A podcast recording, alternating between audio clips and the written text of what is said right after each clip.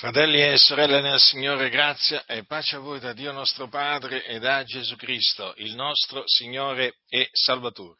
Si tratta di due eresie distruttive che generalmente camminano assieme. Mi riferisco a queste due eresie, cioè il sonno dell'anima, è chiamato così questa, questa eresia, e poi eh, l'eresia dell'annichilimento dei malvagi. Generalmente ho visto che eh, quei eh, teologi che sostengono il eh, cosiddetto sonno dell'anima sostengono anche l'annichilimento dei, eh, dei malvagi. Ora qualcuno potrebbe dire eh, che queste eresie vengono insegnate solamente in, ambito, in certi ambiti protestanti, il che non è vero il che non è vero perché eh, all'interno del movimento pentecostale, sin dall'inizio, dico sin dall'inizio, ci sono stati coloro che hanno insegnato eh, queste ehm, due eresie. E quindi è mio dovere eh, ritornare a mettervi in guardia da queste due eresie, naturalmente confutandole con l'aiuto che viene da Dio mediante le sacre scritture. Ora non dovete mai, lo ripeto per l'ennesima volta, non dovete mai, fratelli, pensare che eh, determinate eresie che vengono insegnate in determinati contesti protesta- protestanti non possono mai penetrare nell'ambiente pentecostale. Sarebbe, pensare una cosa del genere è un gravissimo errore. Lo ripeto, gravissimo errore, perché voi dovete considerare che già in certi ambienti, mm, in certi ambienti pentecostali ehm, l'omosessualità non è considerata più peccato, eh? ma un'alternativa. Chi l'avrebbe mai pensato? Eh? Chi l'avrebbe mai pensato? Eppure è così. Ma chi avrebbe mai pensato che ci sono molte chiese pentecostali che sono guerrafondaie, eh? militariste, a favore del militarismo? Quando all'inizio il movimento pentecostale era, eh, diciamo, eh, antimilitarista. Quello che voglio dirvi è questo. Um, non guardate, naturalmente mi rivolgo a voi fratelli che siete pentecostali come me, non guardate al movimento pentecostale come un movimento eh, diciamo, nel quale non possono entrare queste, ehm, queste eresie distruttive che, entra- che, prima sono entrate nel, nell'ambiente, eh, nell'ambiente protestante, ma vi potrei fare tanti esempi, per esempio anche l'aborto. Eh, l'aborto una volta tra i pentecostali era condannato con ogni franchezza, era, era definito un, um, un, un, delitto, un peccato, omicidio e così via. Adesso, adesso se in certi ambienti pentecostali se tu, se tu condanni l'aborto vieni, vieni considerato sostanzialmente una sorta di eretico. Quindi mh, mm, potrei fare tanti altri esempi, ma ho fatto questi pochi esempi per farvi capire che veramente le cose sono, eh, sono cambiate in peggio nell'ambiente, nell'ambiente, pentecostale, sono peggiorate molto nel corso del tempo. Per quanto riguarda eh, queste due eresie, invece, ecco, ci sono state sin dall'inizio nel movimento pentecostale, però bisogna anche dire che eh, c'è stata subito una sollevazione contro coloro che insegnavano il sonno dell'anima e l'annichilimento dei malvagi. Nel senso che la maggior parte del, dei pentecostali rifiutarono eh, queste, queste, due eresie.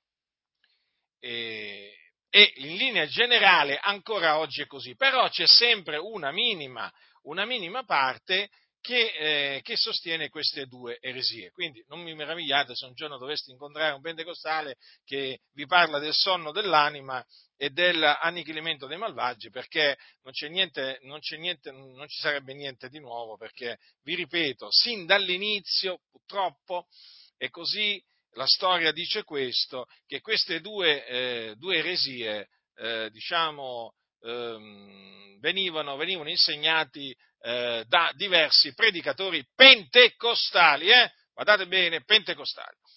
Dunque, eh, confutiamo adesso queste due eresie. Allora, il sonno dell'anima che cosa dice?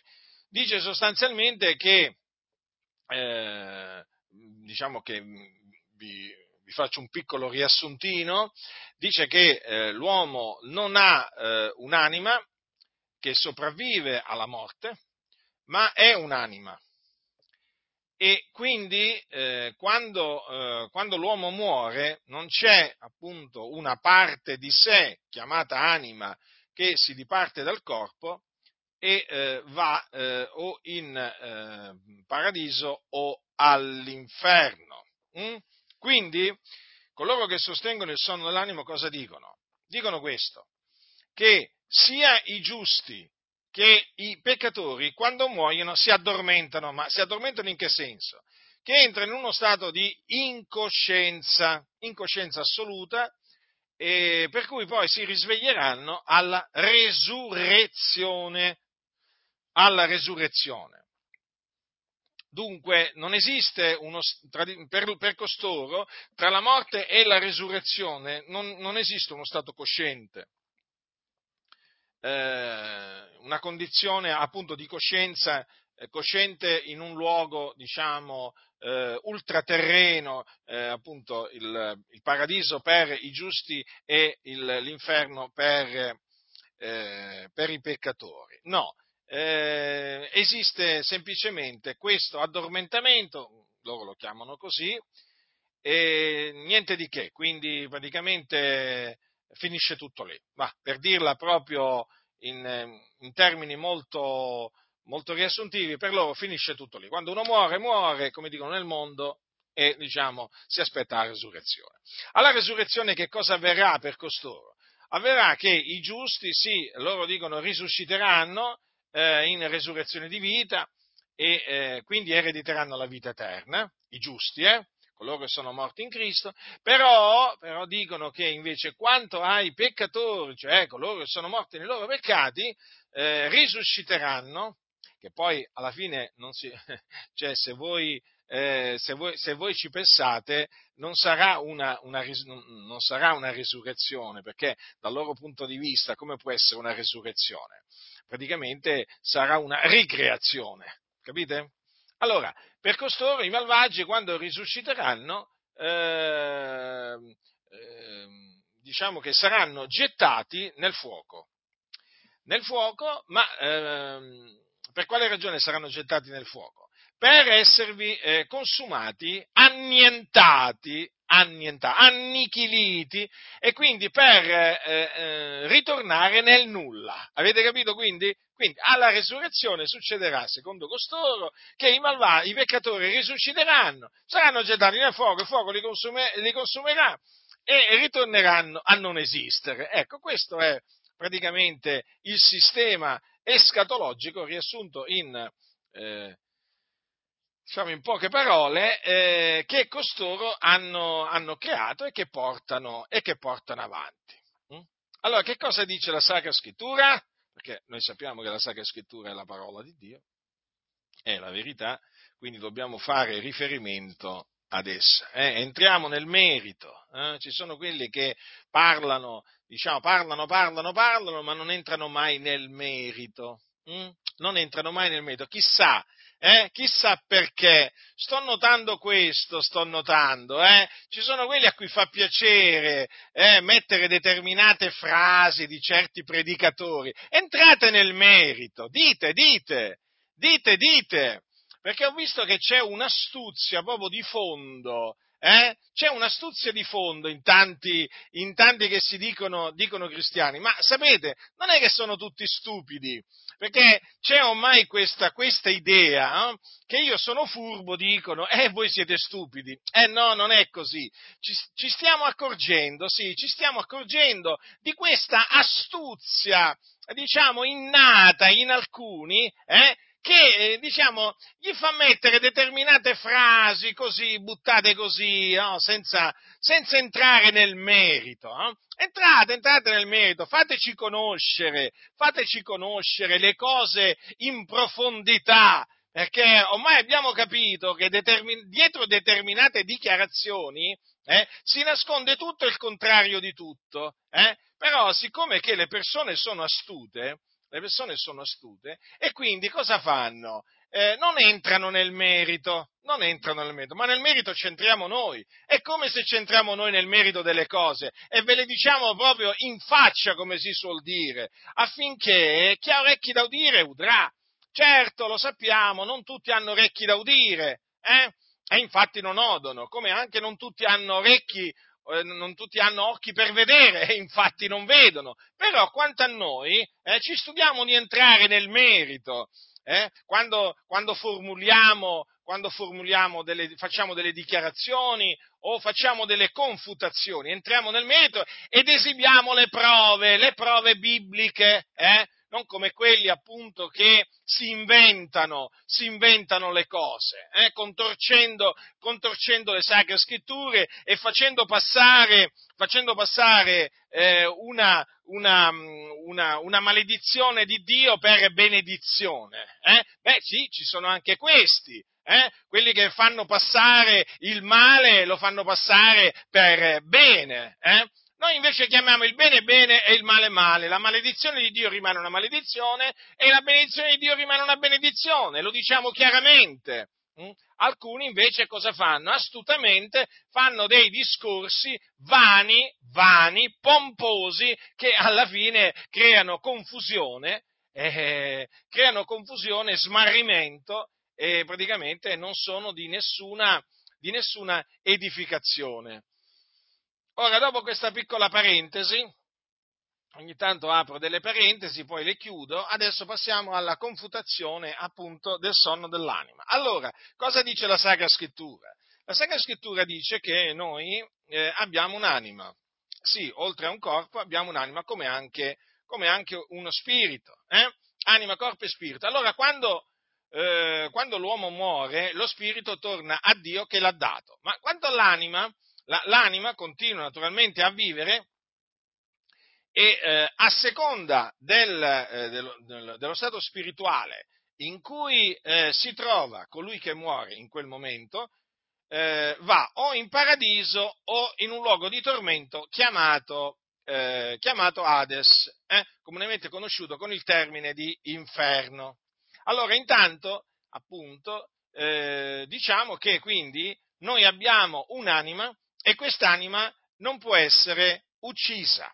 Quindi, se non può essere uccisa, a differenza del nostro corpo, vuol dire che continua a vivere, a differenza del nostro corpo che invece può essere ucciso e, e nel momento in cui viene ucciso eh, smette di, di, vivere. Non temete coloro che uccidono il corpo ma non possono uccidere l'anima, temete piuttosto colui che può far perire l'anima e il corpo nella genna. Queste sono parole di Gesù, come vedete appunto eh, il Signore ci ha comandato di non temere coloro che uccidono il corpo. Mm? Chi sono? Gli uomini.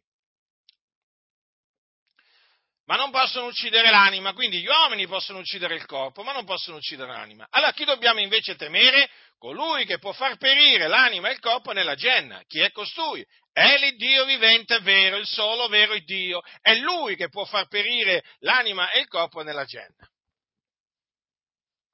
dopo aver ucciso eh, la persona, hm? perché ricordatevi che Dio uccide l'empio, forse molti non lo sanno questo, ma c'è anche, scritto, eh, c'è anche scritto, questo. Alcuni non vogliono sentire parlare di un, di un Dio che uccide, eh, ma Dio uccide, Dio uccide.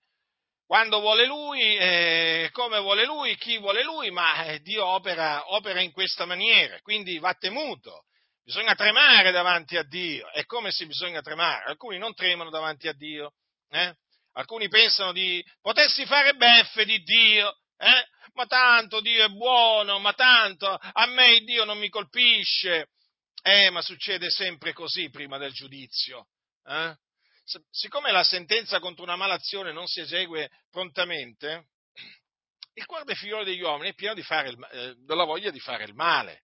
E così succede, talvolta, talvolta, il Signore non colpisce immediatamente, non colpisce, non punisce immediatamente, ma dà del tempo per ravvedersi a colui che è caduto nel peccato, schiavo del peccato. Gli dà del tempo, come diede del tempo a Jezebel. Ma scaduto questo tempo, il Dio poi esercita il suo giudizio, come avvenne nel, nel, ehm, diciamo, con, con Jezebel. Vi ricordate cosa c'è scritto? Dice così, le ho dato tempo per ravvedersi ed ella non vuole ravvedersi della sua fornicazione. Ecco, io getto lei sopra un letto di dolore e quelli che commettono adulterio con lei in una, in una grande tribolazione se non si ravvedono delle opere d'esse. Vedete? queste parole il Signore le disse all'angelo della chiesa di Tiatiri che tollerava quella donna, eh? Jezebel, che si diceva profetessa e insegnava e seduceva i servitori del Signore perché commettessero fornicazione e mangiassero cose sacrificate agli idoli. Allora vedete, Dio non la colpì subito, non la colpì subito, le diede tempo per ravvedersi, non sappiamo quanto tempo, ma le diede del tempo per ravvedersi ed ella non volle ravvedersi della sua fornicazione e allora ecco che le piombò addosso il giudizio del Signore. Gesù Cristo, il figlio di Dio, disse, ecco io getto lei sopra un letto di dolore. Cosa significa? Che il Signore esercitò appunto il suo giudizio, con, il suo giudizio giusto contro questa donna. La gettò sopra un letto di dolore. Questo dice la Sacra Scrittura e questo va proclamato con ogni franchezza. Chi vi dice che Gesù, che Gesù, non ha gettato quella donna sopra un letto di dolore è un bugiardo, vi vuole ingannare, è un seduttore, è un ciarlatano. Avete capito? Segnatevela questa cosa perché c'è anche qualcuno che dice no, ma non abbiamo la certezza che Gesù abbia gettato Jezebel sopra un letto di dolore. Bugiardo! Eh? Ci sono, sapete, i bugiardi in mezzo alle chiese. Entriamo nel merito delle cose. Entriamo sì nel merito delle cose. Entriamo nel merito delle bugie che dicono questi ciarlatani, questi seduttori, eh, che poi magari pubblicamente dicono sì, noi crediamo che Dio esercita i suoi giudizi e poi dopo arrivano a questo chiaro passaggio della Sacra Scrittura e negano l'evidenza. Bugiardi! Ah, ma sei proprio arrabbiato, Giacinto? Sì, sono arrabbiato, d'altronde è scritto adiratevi c'è scritto anche non peccate. Io mi sto adirando, non sto peccando, mi sto adirando, ho il diritto, anzi il dovere di adirarmi nei confronti di quei bugiardi che si presentano poi davanti, davanti al pubblicamente, eh? fanno credere di credere che ogni scrittura è ispirata da Dio, eh? vogliono far credere che loro credono nella parola di Dio, ma sono degli increduli, non credono in Dio, lo fanno bugiardo. Entriamo nel merito, entriamo nel merito, perché ve lo ripeto, ve lo ripeto, c'è questa moda di tenersi lontani dalle menzogne che dicono alcuni. Eh, per quale ragione? Per quale ragione? Eh, la conosciamo la ragione, la conosciamo la ragione, perché c'è molta ingiustizia, ci sono riguardi personali, è come se ci sono, è come se ci sono, c'è vorrei dire anche mancanza di discernimento, mancanza di conoscenza, ma poi soprattutto non c'è amore per la verità. Non c'è amore per la verità, per molti la menzogna vale quanto la verità, la verità vale quanto per la menzogna. Eh? Beh, ma lo si vede, lo si vede. Ci sono molti che infatti non investigano le scritture per vedere se le cose stanno così. È come quando non investigano se le cose dette su qualcuno stiano così. Non gli interessa niente non gli interessa niente, fino a quando naturalmente qualcuno dirà una bugia sul loro marito o sulla loro moglie, eh? magari il giorno arriverà, il giorno arriverà che diranno che tuo marito, che tuo marito magari andava con le prostitute, eh? magari lo dirà un membro di chiesa, spargerà questa voce, dirà che tuo marito andava con le prostitute semplicemente perché l'hanno visto magari parlare, parlare in piazza con una, con una donna che non era vestita, che non era vestita in maniera diciamo, decorosa. Ecco, e il credente, quel credente, metterà in giro la voce che tuo marito andava con le prostitute. Che farai? Che farai, ipocrita? Non ti andrai, non ti andrai a, a non andrai a investigare per vedere le cose come stanno? Eh? E tu, marito, eh, quando qualcuno dirà che tua moglie è una prostituta, eh, o quando tu, qualcuno, accusandola falsamente naturalmente, quando qualcuno dirà di tuo figlio accusandolo falsamente che magari è un omosessuale, che magari è un ladro, magari è questo e quell'altro, che farai? Non farai indagini per vedere se quel sedicente cristiano abbia detto la verità su tuo figlio? Eh? Beh, quando si tratta di qualcuno che concerne la vostra famiglia, sicuramente voi vi muovete subito per sapere come stanno le cose, per scagionare il marito, la moglie, il figlio, ma quando si tratta di un altro credente, No, allora non interessa più sapere come sono andate le cose, come stanno realmente le cose e perché. Ma perché non c'è amore per la verità, perché non c'è interesse a conoscere come stanno le cose, capite? E questa è dimostrazione di mancanza di amore. Sì, sì, proprio così, questi che vi parlano di amore, di giustizia, poi all'atto pratico basta il venticello, un venticello di calunnia, così è chiamato, sì, sì, il venticello della calunnia, e subito come degli allocconi ci cascano, boom, tutti proprio, ma proprio per intero. Eh? Ma certo, il calunniatore è abile, mica è stupido, sa come presentarvi le sue menzogne e voi subito ci andate dietro. Chissà se un giorno capirete che siete stati veramente vittime di un grande inganno. Inganno! Non lo so, ma comunque anche queste, anche queste cose vanno dette. Allora vi stavo dicendo, vi stavo dicendo questo che appunto bisogna verificare quello che dice la Sacra Scrittura, che è la parola di Dio. Perché non è che uno ci viene a fare un'affermazione e noi subito l'accettiamo. Andiamo a verificare se quello che dice la Sacra Scrittura, se quello che dice costui è conforme alla Sacra Scrittura. Allora, tenete presente questo. Allora, costoro dicono, ecco fa, eh, l'uomo si addormenta. Mm? Quindi cade in un profondo sonno. E naturalmente ti presentano anche dei versetti della, della Sacra Scrittura. Per esempio ti dicono di Stefano, non hai mai letto che cosa c'è scritto? Quando Stefano morì, detto questo, si addormentò. Quindi vedete, c'è scritto che si addormentò. Eh, non c'è fosse scritto che quando, mh, quando, Gesù, quando Gesù si mosse per andare per andare a, diciamo, a risuscitare Lazzaro, disse il nostro amico Lazzaro si è addormentato, ma io vado a svegliarlo. Vedete, Gesù mm, parlò appunto di un addormentamento, no? Lazzaro si era addormentato eh, e lui andava a svegliarlo, tant'è che i suoi discepoli gli dissero, Signore, se gli dorme sarà salvo. Ma il Signore Gesù non aveva parlato della, mor- de- um, il Signore aveva parlato della morte di lui, eh? ma loro avevano pensato che parlasse del dormire del sonno.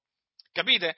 Allora, perché la Sacra Scrittura dunque usa questo linguaggio? Perché in, in, merito a coloro che muoiono e a coloro che sono morti, perché vengono definiti come dei morti, i morti in Cristo. Perché la morte, in effetti, è paragonata ad, al sonno. Mm? Infatti, quando una persona muore, quando una persona muore, voi la vedete che è come se si addormentasse. Mm?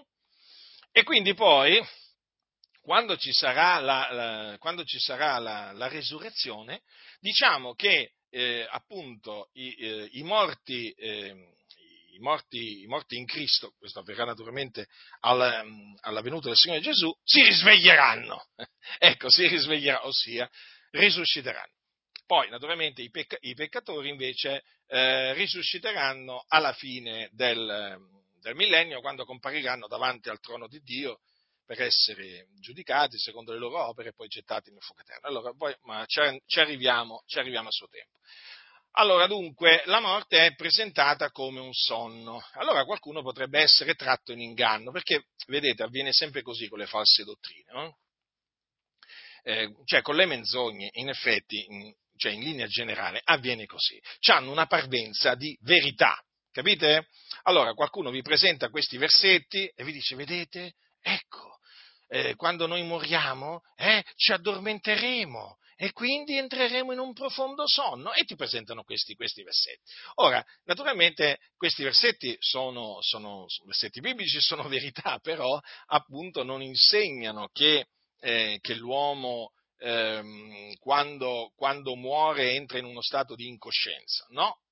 Perché c'è anche scritto, c'è anche scritto eh, altro eh, c'è anche scritto altro. Allora prendiamo questo altro, capitolo 16 di Luca, la storia del ricco e del Lazzaro. Questa è fondamentale, questa storia peraltro è una storia eh, odiata, odiata fortemente da coloro che sostengono il sonno dell'anima. Guardate, ho letto tantissimi, tantissimi, diciamo, scritti di questi che sostengono il sonno dell'anima e quando arrivano al capitolo 16 di Luca, veramente proprio si vede proprio che sono infuriati. Infuriati perché quello che c'è scritto al capitolo 16 di Luca praticamente gli dura la bocca, gli dura la bocca. perché questa storia insegna che appunto l'uomo ha un'anima e quest'anima continua a vivere, sia l'anima del giusto che l'anima dell'empio. Orvero un uomo ricco, parole di Gesù queste, eh? Il quale vestiva porpora e bisso ed ogni giorno godeva splendidamente, e vero un pover'uomo chiamato Lazzaro che giaceva alla porta di lui, pieno d'ulceri, e bramoso di sfamarsi con le briciole che cadevano dalla tavola del ricco, anzi perfino venivano i cani a leccargli le ulceri. Ora venne che il povero morì e fu portato dagli angeli nel seno d'Abramo, morì anche il ricco e fu seppellito. Nell'Ades, essendo nei tormenti, alzò gli occhi e vide da lontano Abramo e Lazzaro nel suo seno, ed esclamò, Padre Abramo, abbi pietà di me e manda Lazzaro a intingere la punta del dito nell'acqua per rinfrescarmi la lingua, perché sono tormentato in questa fiamma. Ma Abramo disse, figliuolo, ricordati che tu ricevesti i tuoi beni in vita tua e che Lazzaro similmente ricevette i mali, ma ora qui egli è consolato e tu sei tormentato. E oltre a tutto questo, fra noi e voi è posta una gran voragine, perché quelli che vorrebbero passare di qui a voi non possono, né di là si passi da noi. Ed egli disse, ti prego dunque, o padre, che tu lo mandi a casa di mio padre, perché ho cinque fratelli, affinché attesti loro queste cose, onde non abbiano anch'esse a venire in questo luogo di tormento. Abramo disse, hanno Mosè i profeti, ascoltino quelli. Ed egli, no, padre Abramo, ma se uno va a loro dai morti si ravvederanno. Ma Abramo rispose, se non ascoltano Mosè i profeti, non si lasceranno persuadere neppure se uno dei morti risuscitasse. Dunque questa storia, vedete, che insegna che c'è una vita dopo la morte, eh? sia per, diciamo, i giusti, sia per eh, gli empi, però la sorte è completamente diversa. Allora, per quanto riguarda, allora voglio subito eh, chiarire una cosa, spiegarvi una cosa. Allora, qui siamo, eh, diciamo, eh, in un tempo, eh, eh, appunto, antecedente alla morte e alla risurrezione del Signore Gesù. Bene? Questa storia riguarda un, diciamo, un tempo antecedente alla morte e alla risurrezione del Signore Gesù. Allora, sotto, eh, sotto la legge, sotto l'antico patto, i giusti, quando morivano, eh, andavano in un luogo, diciamo, di conforto, eh, un luogo di conforto chiamato Seno d'Abramo. Infatti vedete che il, il, povero, quando morì, fu portato dagli angeli, pensate, questo uomo povero eh, fu portato dagli angeli nel seno d'Abramo. Eh? E che vita, avete visto che vita faceva mentre era sulla terra? Eh, giaceva alla porta di un uomo ricco, era pieno d'ulceri, bramoso di sfamarsi con le, che, con le briciole che cadevano dalla tavola del ricco.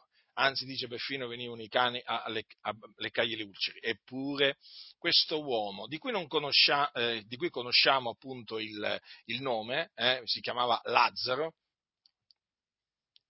eh, ecco, di lui c'è il nome, eh, del ricco no, ma del, del giusto sì. Eh. Allora, questo uomo appunto è, passata la storia perché appunto il Signore ha voluto che fosse fatto il nome di questo povero uomo, eh, che praticamente quando, quando, morì andò in questo, luogo, in questo luogo di conforto, che era il Signore. Allora, questo sotto la legge. Con la resurrezione di Cristo, poi i giusti appunto che erano nel seno d'Abramo sono stati poi portati eh, in cielo, hm? in cielo, nel regno dei cieli, in paradiso. E coloro che adesso muoiono in Cristo, i giusti quindi, che muoiono, si dipartono dal corpo e vanno ad, ad abitare con il Signore nel regno dei cieli, dove c'è il Signore. Il Signore dov'è? È nei luoghi altissimi. Voi sapete che Gesù è alla destra del Padre dove intercede per noi in paradiso, nel paradiso celeste, nel regno dei cieli. Ecco, coloro che muoiono eh, in, in, Cristo eh, si dipartono dal corpo e vanno ad abitare con il Signore. Ecco perché l'Apostolo Paolo dice, dice al, capitolo, al capitolo 5, dice così, al capitolo 5 del secondo Corinzi, dice, noi siamo dunque sempre pieni di fiducia, e sappiamo che mentre abitiamo nel corpo siamo assenti dal Signore, poiché camminiamo per fede e non per visione, ma siamo pieni di fiducia, abbiamo molto più caro di partire dal corpo ed abitare col Signore. Vedete quindi che dipartirsi dal corpo per coloro che sono in Cristo significa andare ad abitare con il Signore. Mm? quindi nei luoghi altissimi, nel, nel, paradiso. Ecco perché Paolo diceva ho il desiderio. Mm? Ricordate Paolo cosa disse ai, ai santi di Filippi? Dice così, dice ho il desiderio di partire ed essere con Cristo, perché è cosa di gran lunga migliore. Vedete? Con Cristo. Dov'è Cristo? In cielo, nel regno dei cieli, alla destra del Padre. Dunque, vedete? Allora, queste, queste diciamo, ulteriori scritture confermano appunto che esiste una vita dopo la, eh, la morte. Mm? Esiste. Per i giusti esiste ed è naturalmente è una vita piena di gioia, piena di conforto, piena di pace. Perché appunto il giusto proprio si diparte eh, e va ad abitare col Signore. Quindi è cosa di gran lunga migliore, no? di stare che sulla, sulla terra. Non vi pare? E quindi, eh, infatti questo è confermato che appunto i, i, giusti si dipartono dal corpo e vanno in cielo, è confermato da quello che c'è scritto nel libro dell'Apocalisse al capitolo, capitolo 6. Allora voi sapete che eh, Giovanni ebbe una visione, eh, fu rapito in spirito eh, e eh, appunto tra le cose che il Signore gli fece vedere ci sono queste. Eh. Allora ascoltate, quando ebbe aperto il quinto suggello, io vidi sotto l'altare le anime di quelli che erano stati uccisi per la parola di Dio e per la testimonianza che avevano resa e gridarono con gran voce dicendo fino a quando nostro Signore che sei santo e verace non fai tu giudice e non vendichi il nostro sangue su quelli che abitano sopra la terra, e a ciascuno d'essi fu data una veste bianca, e fu loro detto che si riposassero ancora un po' di tempo finché fosse completo il numero dei loro conservi, dei loro fratelli che hanno ad essere uccisi come loro. Vedete dunque? Questi, eh, diciamo, eh, eh questi credenti eh, furono eh, uccisi per la parola di Dio, per la testimonianza che avevano rese, e Giovanni, ehm, il Signore a Giovanni fece vedere le loro anime, le loro anime. Quindi dove erano? Dove erano? Sotto l'altare, l'altare in cielo. Eh? Vedete? E li sentì gridare con gran voce, rivolgersi al Signore, fino a quando nostro Signore, che sei santo e verace, non fai tu giudice, non vendichi il nostro sangue su quelli che abitano sopra la terra? Vedete? Dunque potevano parlare, potevano ricordare, perché infatti i morti in Cristo poi appunto pa- possono parlare, possono ricordare. È chiaro? Ricordatevi questi versetti per turare la bocca a quelli che insegnano il sonno dell'anima. E a ciascuno di essi fu data una veste bianca e fu loro detto che si riposassero ancora un po' di tempo. Vedete? Quindi c'è un riposo che aspetta coloro che muoiono in Cristo. Ricordate cosa c'è scritto? E udì una voce dal cielo, sempre Giovanni che dice, queste cose, che diceva, scrivi, beati morti che da ora innanzi muoiono nel Signore, sì, dice lo Spirito, essendo che si riposano dalle loro fatiche, poiché le loro opere li seguono, vedete?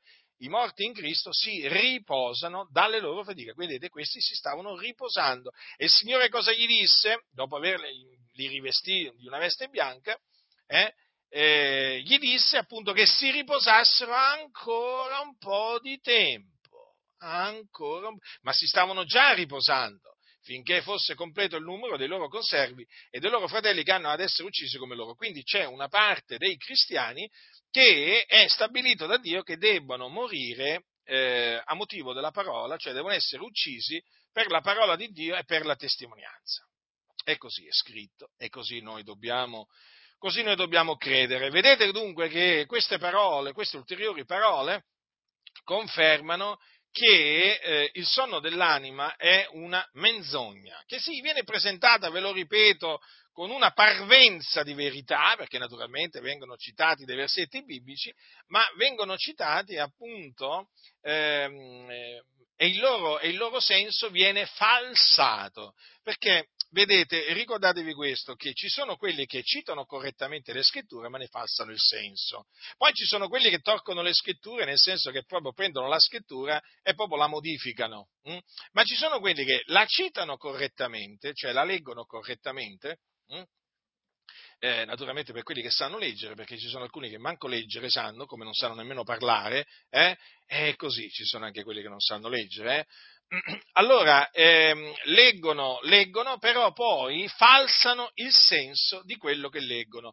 Ecco, ehm, appunto, in merito a costoro che insegnano il sonno dell'anima, sapete che fanno questi? Sì, leggono, leggono, però poi falsano il senso di quello che leggono. Quindi state sempre molto attenti, eh, fratelli e sorelle nel Signore. Allora, per questo per quanto riguarda eh, la sorte dei, eh, dei giusti, eh, appunto quando muoiono. Quindi per quanto riguarda lo stato tra la morte e la risurrezione eh, per, dei giusti. Va bene?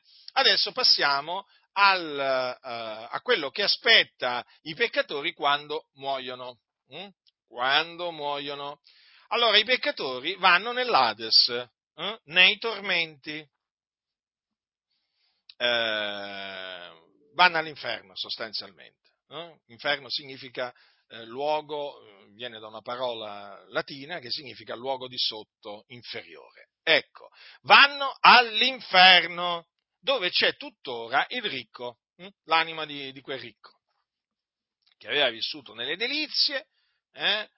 e poi però quando, quando morì eh, si ritrovò appunto nell'Ades. Allora, eh, l'Ades è un luogo di tormento, è scritto proprio chiaramente, e non potrebbe essere altrimenti, perché nell'Ades c'è il fuoco.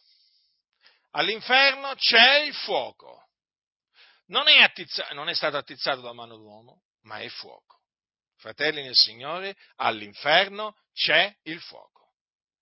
E le anime che, dei peccatori che scendono all'inferno sono tormentate si parla di tormenti, essendo nei tormenti, c'è scritto, eh? cosa disse anche, cosa disse anche il, il ricco? Sono tormentato, glielo disse ad Abramo, sono tormentato in questa fiamma. Capite? E Abramo confermò poi dicendogli tu sei tormentato. Sì, mentre Lazzaro era consolato nel seno d'Abramo, però lui era il ricco tormentato. Quindi e poi il ricco stesso eh, lo chiamò eh, quel, quel luogo dove si trovava luogo di tormento. Quindi stiamo parlando qua di qualcosa di grave. Ah, qualcuno dirà, ma tu ancora credi a questa storia? Sì, sì, io ci credo a questa storia. E come se ci credo e fino a che avrò un alito di vita, metterò veramente i peccatori in guardia dall'inferno. Perché mentre io sto parlando, mentre io sto parlando, e magari alcuni stanno sghignazzando sentendomi predicare, eh, eh, le anime dei peccatori all'inferno eh, sono tormentate. Dice il pianto, lo stridore dei denti. Ah, se potessero tornare sulla faccia della terra.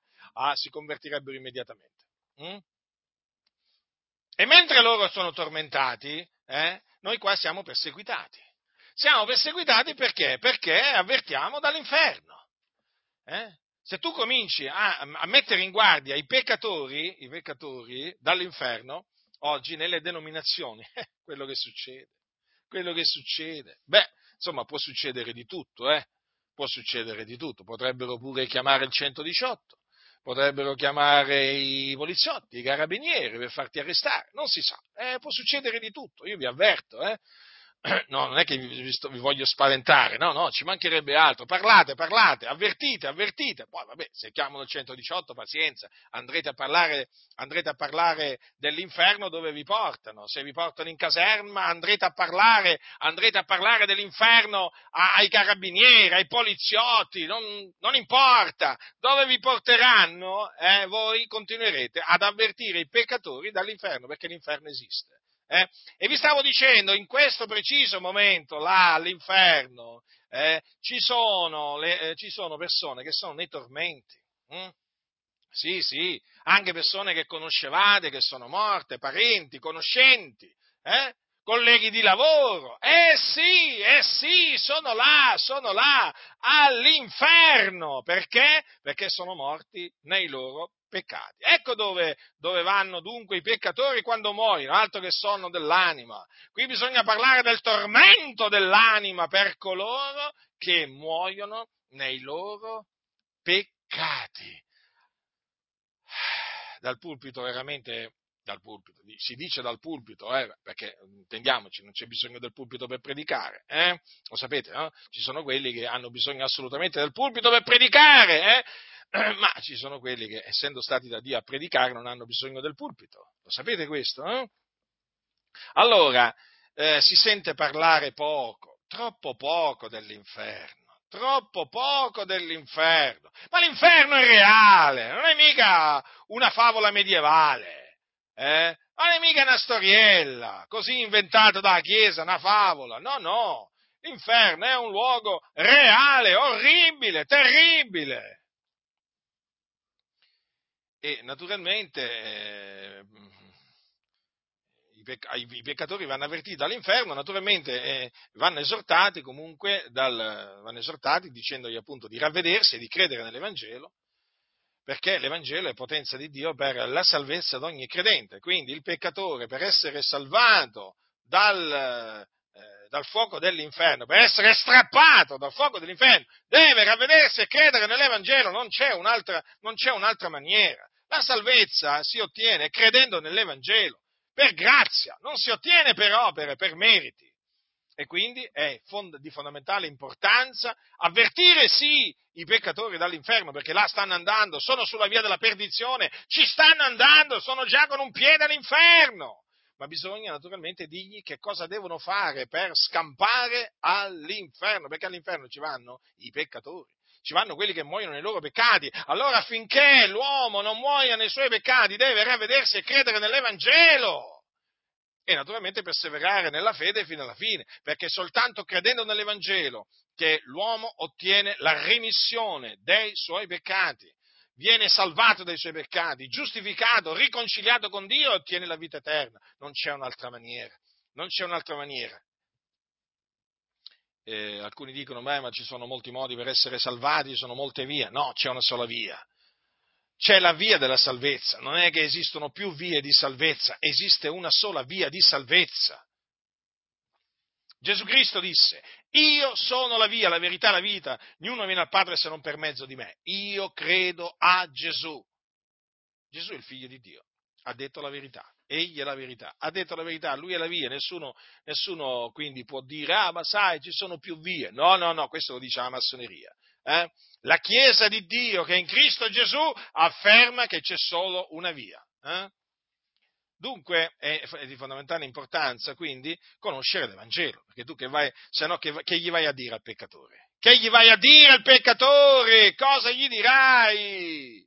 Appunto il peccatore deve sentire l'Evangelo. Qual è l'Evangelo? Cioè la buona novella. La buona novella è che Gesù di Nazareth è il Cristo di Dio, che è morto per i nostri peccati, secondo le scritture, che fu seppellito, che risuscitò dai morti il terzo giorno, secondo le scritture, e che apparve ai testimoni che erano stati innanzi scelti da Dio. Questo è l'Evangelo nel quale l'uomo deve credere per essere perdonato, giustificato, salvato, riconciliato con Dio. Questo è l'Evangelo. L'Evangelo quindi non è Gesù ti ama, non è Dio amore, eh, non è Dio interessato ai tuoi problemi per risolverli, Dio ha un piano per te, per la tua vita e così via. Questo non, non è l'Evangelo, questo. l'Evangelo è quello che vi ho annunziato. Ricordatevi sempre di 1 Corinzi, capitolo 15, lì c'è esposto in maniera mirabile l'Evangelo, eh? l'Evangelo che Paolo aveva ricevuto per rivelazione di Gesù Cristo e che molti oggi che si definiscono cristiani detestano. Ci sono quelli che non lo conoscono, non sanno che è l'Evangelo, eh? poi ci sono quelli che magari sentono, ah, questo è l'Evangelo, però lo detestano, non gli va di annunziare l'Evangelo, si vergognano dell'Evangelo, ma che cristiani sono? Ma che cristiani sono? Eh? Poi non ne parliamo del difendere l'Evangelo, ma proprio non gli passa nemmeno per la testa. Sono, sono, pronti a difendere i mutui bancari, i debiti bancari, anche pubblicamente. Eh? Come dire, io non mi vergogno dei mutui, non mi vergogno dei prestiti, no, non mi vergogno di diventare schiavo delle banche, perché naturalmente chi prende in prestito è schiavo di chi presta. Hm? No, loro non si vergognano di dire che sono schiavi delle banche, non si vergognano di dire che hanno fatto debiti per questo, per quello e per quell'altro, manco loro magari si ricordano tutti i debiti che hanno fatto perché sono sovraindebitati, pieni di debiti, indebitati e inguaiati, questi sono gli indebitati e gli inguaiati. No, loro non si vergognano di dirlo pubblicamente questo, anzi se ne vantano pure. Oh, ma a sentirli difendere l'Evangelo? No, i debiti, i debiti, i prestiti bancari li difendono con le unghie e con i denti, come dicono alcuni, ma l'Evangelo? Oh, non vi permettete, no, perché difendere l'Evangelo? Ma perché l'Evangelo è sotto attacco? Eh? Certo che l'Evangelo è sotto attacco è sotto attacco dalla, da parte della massoneria. Ah, ma basta di parlare con la massoneria, ma sempre con questa massoneria. E com'è? E che è successo? E che è successo? La massoneria, i massoni si sono ravveduti? Eh? Hanno detto basta con la Chiesa, basta di fare guerra alla Chiesa, basta di infiltrarci in mezzo alle Chiese. Hanno, hanno detto questi massoni, e fatemi sapere, chi l'ha dichiarato? Fatemi sapere ma siete una razza di ipocriti. Ipocriti! Difendete, difendete la schiavitù del debito e non difendete l'Evangelo. Vi dovete vergognare. Tutti voi che avete questo sentimento, eh? Perché non difendete l'Evangelo dall'attacco dei massoni? Ipocriti! Siete degli ipocriti. Vabbè, ma perché tanto per voi un Vangelo vale, per, vale l'altro? Eh? L'Evangelo insegna, predicato da Paolo, vabbè vale, quanto quello predicato da Joseph Smith eh, o da Russell, da Rutherford, ma sì, ma voi che vi interessa dell'Evangelo? E poi venite a citare quello, quell'altro predicatore, ma siete una massa di ipocriti. Eh? Ma dov'è la difesa dell'Evangelo? Voglio vedere la difesa dell'Evangelo! Non di quello di quell'altro predicatore, la difesa dell'Evangelo. Dov'è la difesa dell'Evangelo? Dov'è la predicazione dell'Evangelo? Dov'è la conoscenza dell'Evangelo? Non c'è, non c'è. Ah sì, debiti sì, eh. I mutui bancari, sì, difendere, parola d'ordine, difendete i mutui bancari. Poi in questo periodo, mm, proprio il periodo proprio quello giusto, giusto, giusto, proprio per difendere i mutui. A parte il fatto che proprio in qualsiasi condizione economica si trovi una nazione, i mutui bancari non vanno mai, no, non solo non vanno, non vanno fatti, ma manco difesi.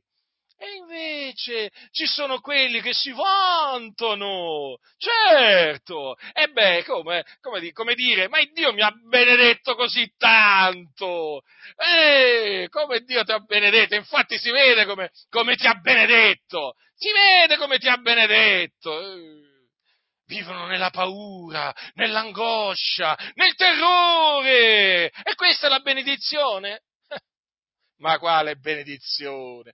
Ma quale benedizione! Andare a fare i prestiti con le banche è una benedizione! Eh? E scrivetelo pubblicamente, siamo beati perché abbiamo fatto prestiti con le banche, siamo felici, e scrivetelo in grande, scrivetelo, scrivetelo. La gente del mondo vi riderà dietro, vi riderà dietro, eh? Ma perché siete degli insensati, non avete capito niente, ma proprio niente. Quando dico niente, proprio voglio dire niente. Ma sì, lo so, ma tanto mi chiamerete arrogante, ma lo so, ma figuriamoci se non lo so. Ma io vi dico la verità, io non sono arrogante. No, io vi dico la verità, siccome che però voi l'autorità ricevuta da Dio la scambiate per arroganza, è normale che mi chiamiate arroganti. Gli arroganti siete voi, i presuntuosi, i superbi, siete voi che chiamate il male bene. Mm? E beh, create pure, e, e, perché non create pure una, una beatitudine proprio tipo beati gli indebitati perché di loro è il regno dei cieli, qualcosa del genere, dai su, datevi da fare, fate conoscere a tutti quanto, quanto, siano, quanto sono benedetti coloro che sono pieni di debiti, eh, quelli che hanno fatto veramente mutui con le banche, ma fatelo sapere al mondo, annunziate questa buona novella, la vostra buona novella eh, del del, del, debito, perché ormai ho capito, ho capito che per alcuni c'è la buona novella del debito. Ah, quello subito ne parlano, ma sai, ti consiglierei, l'Evangelo no, però, però, però i debiti sì, e a difendere i debiti, questi scellerati, insensati, eh? e poi se la prendono con me, che veramente non voglio che i santi cadano vittime, cadano, cadano schiavi delle banche, e poi se la prendono con me. È bastato, è bastato veramente ribadire quello che da tanti anni veramente tutti sanno in Italia, tutti, eh? tutti, che appunto siamo contrari a fare debiti perché naturalmente la scrittura dice che è una schiavitù. E che è successo? E che è successo? Eh? È successo questo, che quelli che insegnavano a fare i debiti dietro le mie spalle, e lo ribadisco, insegnavano a fare debiti alle mie spalle, di nascosto. Eh? E lo so questo, sono venuto a saperlo. Eh? Eh già, sono venuti allo scoperto e con me hanno finito. Via! Via coloro che insegnano a fare debiti. Non li voglio vedere nemmeno in fotografia, come si suol dire. Eh? Perché queste persone sono contro i santi dell'Altissimo, vogliono che i santi diventino schiavi delle banche, schiave degli uomini. Eh? E veramente potrei mettermi a, a, parlare veramente contro il fare prestiti, veramente, ma siccome che eh, sto, diciamo, ho aperto una, una, parentesi un po' più lunga del solito, eh, ma adesso fra poco la chiudo, fratelli del Signore, poi Dio volendo ci ritornerò. Cioè, ma io stavo dicendo questo, no? eh, praticamente l'Evangelo va difeso e questi difendono i, i debiti. E che difendono questi? I mutui bancari. I mutui bancari. Ma vi rendete conto? Ma vi rendete conto alcuni come si sono ridotti? Miserabili, eh? miserabili, vuoti, sacchi vuoti, senza discernimento, senza sapienza, senza timore di Dio, si credono più intelligenti di Dio. Pensate un po' voi. Si presen- presentano, i, i, presentano i prestiti bancari, attenzione, sto parlando dei prestiti bancari, eh, come delle benedizioni questi scellerati proprio dimenticando quello che dice la scrittura, andando contro quello che dice la scrittura, perché a loro non interessa la verità, a loro interessa la menzogna. Mm? E naturalmente quelli che sono indebitati e inguaiati è normale, è normale che poi fanno comunella, ma è sempre stato così. È sempre stato così. E allora a difendere i mutui bancari. Eh? Eh, certo, difendere i mutui bancari. L'Evangelo no, però, eh? No, l'Evangelo non va difeso, ci mancherebbe altro. Eh già, eh già, eh già. I mutui bancari sono sotto attacco. Da chi? Da parte di chi? Da parte di Butindaro, il solito Butindaro, che attacca pure i mutui bancari. L'Evangelo invece no, l'Evangelo non è, no, no, no, l'Evangelo non è attaccato. No, no. Oh, veramente, per costoro, veramente l'Evangelo è come se, come se non fosse attaccato. Ma la verità sapete qual è? Che a questi dell'Evangelo non gli interessa proprio niente. Gli interessano i mutui bancari. Queste cose qua sì. Ma l'Evangelo no! L'Evangelo no! Ma io sono contento, sono contento veramente che, eh, che si sono manifestati e si manifestano tuttora, ma manifestatevi veramente, anzi sempre di più manifestatevi, eh? ma manifestatevi sempre di più, così tutti lo vedono chi siete, tutti lo vedono chi siete, eh sì, sì, tutti lo vedono chi siete. Io non ho cambiato assolutamente dottrina, hm? ma altri hanno cambiato dottrina, o meglio, l'avevano già cambiata, solo che alle spalle la insegnavano alle mie spalle. Eh? Ma per quanto mi riguarda, io sono rimasto fermo e sono fermo in quello che insegnavo tanti e tanti anni fa. Mm? Perciò chi ha orecchi da udire, oda.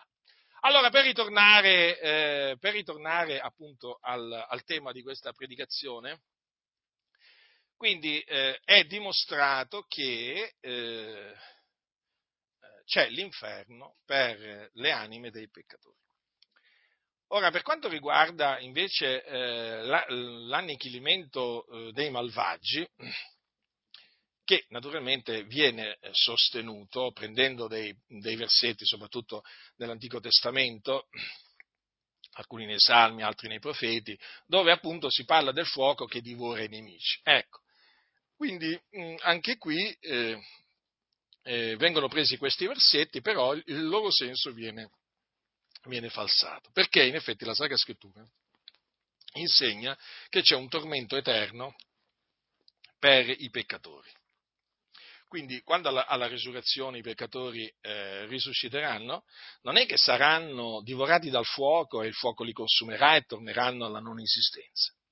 No, essi saranno presi e eh, gettati nello stagno eh, di fuoco. Infatti dice che la morte e l'Ades furono gettati nello stagno di fuoco, questa è la morte seconda, cioè lo stagno di fuoco. E se qualcuno non fu trovato scritto nel libro della vita, fu gettato nello stagno di fuoco. Ora, nello stagno di fuoco saranno gettati dunque i codardi, gli increduli, gli abominevoli, gli omicidi, i fornicatori, i stregoni, gli idolatri e tutti i bugiardi. Eh?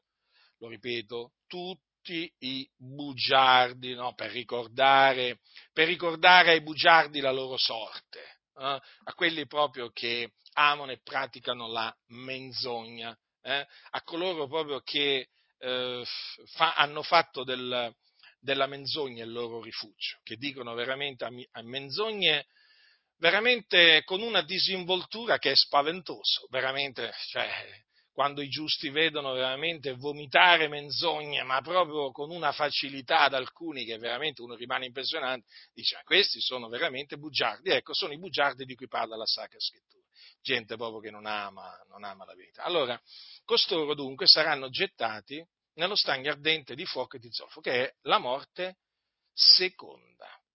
Ora, in questo, in questo, luogo di tormento saranno gettati dunque i peccatori con anima e corpo, perché appunto questa, questo, eh, saranno scaraventati in questo luogo dopo che risusciteranno eh, e dopo che saranno giudicati. Eh, quindi il tormento eh, sarà un tormento eh, eterno, la loro punizione sarà una punizione eterna. E, infatti dice che il fumo del loro tormento sale nei secoli dei secoli e non hanno requio né giorno né notte quelli che adorano la bestia e la sua immagine e chiunque prende il marchio del suo nome. Vedete allora, qui sta parlando di coloro che poi a suo, te, eh, diciamo a suo tempo eh, si, ritroveranno naturalmente al tempo stabilito da Dio sotto il regno dell'Anticristo che deve venire, voi sapete. Allora questo è un avvertimento. No? Se qualcuno adora la bestia la sua immagine, ne prende il marchio sulla fronte o sulla mano, beverà anche egli del vino dell'ira di Dio, mesciuto puro nel calice della sua ira, e sarà tormentato con fuoco e zolfo nel cospetto dei santi angeli e nel cospetto dell'agnello. Dunque, vedete, si parla del fumo del loro tormento che sale nei secoli e secoli, quindi il loro tormento sarà eterno, eterno. Allora, a conferma che in questo luogo di tormento chiamato stagno ardente di fuoco e di zolfo, eh, coloro che vi vengono gettati non saranno consumati dal fuoco e non saranno annichiliti, voglio appunto ricordarvi questo. Allora voi sapete, quando Gesù ritornerà dal cielo a suo tempo, cosa dice la Sacra Scrittura? Eh, la bestia fu presa e con lei fu preso il falso profeta che aveva fatto i miracoli davanti a lei coi quali aveva ehm, sedotto quelli che avevano preso il marchio della bestia e quelli che adoravano la sua immagine. Ambedue furono gettati vivi nello stagno ardente di fuoco e di zolfo. Allora, notate questo, ambedue furono gettati vivi nello stagno ardente di fuoco e di zolfo. Ora, dopo mille anni, attenzione, dopo mille anni, la bestia e il falso profeta saranno ancora lì nel fuoco, nello stagno ardente di fuoco e zolfo. Infatti, che cosa leggiamo? Che quando i mille anni saranno compiti, perché voi sapete che Gesù, quando verrà, instaurerà il regno millenario sulla faccia della terra quindi un regno di mille anni, durante il quale il serpente eh, sarà eh, nell'abisso no? e, e, ci sarà un suggello sopra di lui affinché non, non seduca le nazioni, no? finché, eh, finché, non siano compiuti i mille anni. E dopo però i mille anni il, il diavolo sarà sciolto. Eh? Quindi questo è da tenere presente per capire quello che vi sto per leggere. Allora dice, e quando i mille anni saranno compiti, Satana sarà sciolto dalla sua prigione e uscirà per sedurre le nazioni che sono ai quattro canti della terra, Gog e Magog, per adunarle per la battaglia. Il loro numero è come l'arena del mare, e salirono sulla distesa della terra e attorniarono il campo dei santi e la città diletta, ma dal cielo discese del fuoco e le divorò. E il diavolo che le aveva sedotte fu gettato nello stagno di fuoco e di zolfo, dove sono anche la bestia e il falso profeta, e saranno tormentati giorno e notte nei secoli dei secoli. Allora notate, fratelli, che dopo mille anni la bestia e il falso profeta saranno ancora lì nel, nello, stagno di, nello stagno ardente di fuoco e zolfo tormentati. Hm? Ma c'è una cosa, naturalmente, che come voi avete potuto capire è molto importante, altresì, cioè che il diavolo, Satana, eh, l'avversario, sarà gettato proprio alla fine dei mille anni, sarà gettato nello stagno di fuoco e di zolfo. Beh, questa è una bella notizia, obiettivamente è una bella notizia, cioè sapere che il principe di questo mondo, il seduttore di tutto il mondo, dopo i mille anni sarà preso e proprio gettato nello stagno di fuoco e di zolfo. E che, e, che, che, farà nello stagno di fuoco e di zolfo il diavolo? Sarà tormentato pure lui, il diavolo, per l'eternità. Ma ci avete mai pensato a questo, fratelli? Eh? Cioè il diavolo, sì, il tentatore, il maligno. Eh, ecco, un giorno sarà gettato nello stagno di fuoco di zolfo là sarà tormentato per sempre. Eh? È veramente il piano di Dio, vedete? Il piano di Dio prevede questa punizione per il diavolo, ma naturalmente la punizione anche per i codardi, gli increduli e così via. Quindi, quando dice la scrittura, saranno tormentati giorno e notte nei secoli dei secoli, questo vale per tutti coloro che saranno gettati nello stagno ardente di fuoco e zolfo. Ma quale annichilimento? Perché quelli che sostengono l'annichilimento dei malvagi sostengono che anche, ehm, anche il, il diavolo sarà annichilito. Avete capito? Pure il diavolo. Cioè, praticamente dicono, vabbè, anche il diavolo tornerà a non esistere. Eh no, eh no, sarebbe un'ingiustizia, ma sarebbe un'ingiustizia. Eh, non può essere, infatti Dio è giusto. E Dio farà sì che il diavolo eh, e naturalmente tutti i figli del, del, del diavolo, come anche eh, tutti gli angeli eh, del, del diavolo, farà sì che siano gettati a suo tempo in questo luogo di tormento, che si chiama stagno ardente di fuoco e di zolfo, che è la morte seconda. Allora io vi ho detto prima che nelle comunità se parli dell'inferno veramente ti assaliscono, insomma rischi proprio, rischi proprio di essere veramente fatto arrestare o comunque magari portato a punto soccorso da qualche parte, ma se cominci a parlare anche del stagno ardente di fuoco e di zolfo, anche lì stesso rischio, eh? Stesso rischio, rischio grave. Ma io infatti incoraggio, incoraggio, veramente tutti quanti, vi incoraggio a parlare sia dell'Ades che dello stagno ardente di fuoco di zolfo, che poi è la Genna, perché è giusto che sia così, eh, anche perché è giusto che siano avvertiti tutti quei sedicenti cristiani che appunto eh, dopo, eh, cioè dopo che eh, diciamo, un giorno hanno creduto, poi si sono rimessi a servire il peccato e che naturalmente sono dei servi del peccato e sono proprio diretti, proprio anche loro sono diretti eh, all'inferno. Ed è giusto che eh, eh, siano avvertiti, è giusto, è giusto perché comunque sia il peccatore va avvertito è l'amore di Cristo che ci costringe ad avvertire il peccatore, non è, una, non è nient'altro, è l'amore di Cristo, perché è giusto che sia così, bisogna avvertire l'empio, poi certo, se l'empio non ascolta,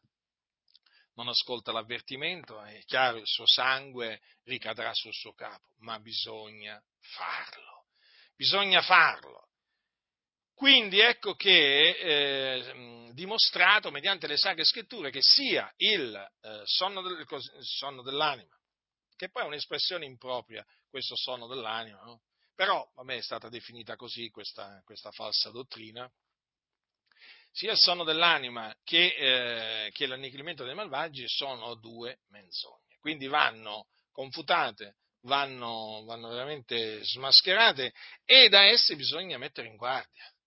Perché non, allora qualcuno dirà, perché, non, perché i credenti non vengono, le chiese non vengono messe in guardia da queste, da queste due false dottrine che esistono, esistono nell'ambiente evangelico? È perché non vogliono parlare né dell'Ades né della Genna. Semplice. Perché se tu devi confutare il sonno dell'anima e, e, si, e l'anniglimento dei malvagi, e poi devi per forza parlare dell'Ades e dello stagno ardente di fuoco e di zolfo. C'è un, come si dice, un diktat, c'è un, praticamente un ordine, non parlate, o parlate il meno possibile, perché sennò la gente si spaventa.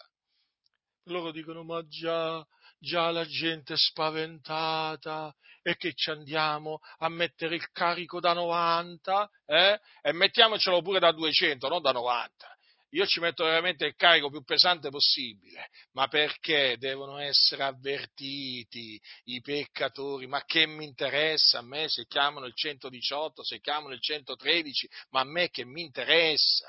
Questa è la verità e va detta, va detta. Allora avete capito perché non viene detta?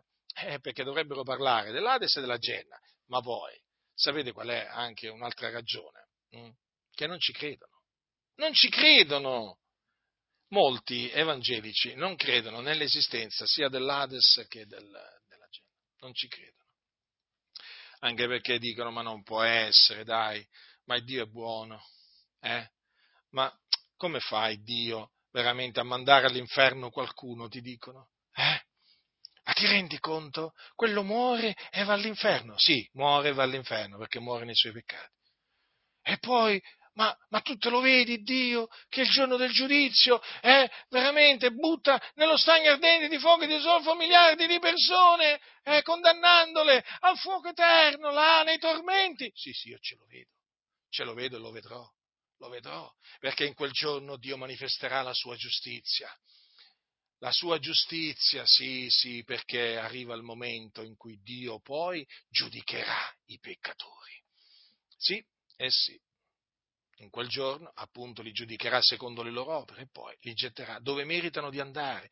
Perché la verità è questa, fratelli, i peccatori eh, meritano di andare nello stagno ardente di fuoco e di zolfo, come merita di esservi gettato il diavolo, gli angeli del diavolo.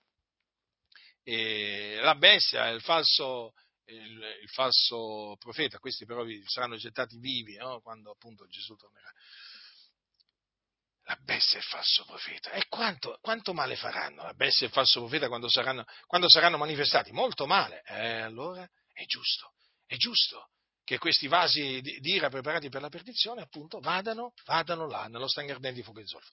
Quindi, fratelli nel Signore, eh, la cosa è molto complessa, come avete potuto capire, perché manca la confutazione del sonno dell'anima e dell'annichilimento dei malvagi proprio perché proprio perché in tante chiese ormai non credono più, non credono più, fratelli. Molti, molti dicono di essere dei credenti, ma in cosa credono? Ma in cosa credono? Credono in loro stessi. Ci sono tanti che dicono io credo, poi vai, vai, vai, a indagare, vai a indagare, li vai a mettere alla prova e che scopri? Credono in loro stessi, sono i credenti in loro stessi. Lo sapete? Oh, ce ne sono tanti, eh. oh, guardate che nelle denominazioni sono tanti. I credenti in loro stessi. Ma che credenti sono? Questi sono dei finti credenti. Quelli che la scrittura definisce credenti credono in Dio Padre e nel suo figliolo Gesù Cristo. Non credono in loro stessi. Invece oggi molti credono in loro stessi, si appoggiano sul loro discernimento. Eh? si credono savi, si credono intelligenti. Eh beh, tutti gli altri sono stupidi, loro sono invece intelligenti perché? Perché loro credono in loro stessi, insensati insensati. Quindi, fratelli nel Signore, vi ho dimostrato appunto che sia il sonno dell'anima che l'annichilimento dei, eh, dei, malvagi sono due menzogne, quindi ritenete la verità, odiate le menzogne e distruggetele, distruggetele, non abbiate pietà delle, eh, delle menzogne. Mm, abbiate pietà, mi sta timore di coloro naturalmente che dicono le menzogne, eh, perché naturalmente noi non, ci, noi non ci compiacciamo nella morte dell'empio, eh, sia chiaro questo, anzi piacesse a Dio convertire, piacesse a Dio convertirli gli empi, perché è per questo che li avvertiamo, però sappiamo anche che poi una volta che l'empio non si converte, poi quando muore va all'inferno e poi in quel giorno sarà gettato nello stagno ardente di fuoco e zolfo. Quindi è chiaro che se noi ci prendiamo gli insulti, se noi ci prendiamo veramente eh, male parole per, perché parliamo appunto eh, dell'Ades e della Genna, eh, è chiaro lo facciamo perché vogliamo che, vogliamo che coloro che sono sulla via della perdizione siano salvati. Questo è il nostro desiderio, siano essi giudei che, che gentili, noi vogliamo veramente che i peccatori siano salvati. Ci arrabbiamo contro, contro le, le, menzogne perché, vedete, le menzogne sono, eh, sono prodotte dal, dal diavolo, che è bugiardo e padre della menzogna, dal diavolo. Eh, poi avete visto il diavolo dove andrà? Mm? Ecco, appunto, eh, il padre della menzogna eh, andrà, andrà, sarà gettato nello stesso luogo dove saranno gettati tutti i bugiardi.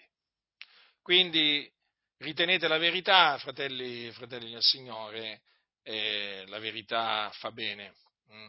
La verità fa molto bene.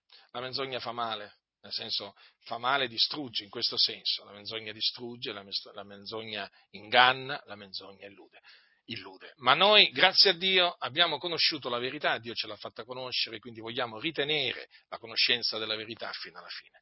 La grazia del Signore nostro Gesù Cristo sia con tutti coloro che lo amano con purità incorrotta.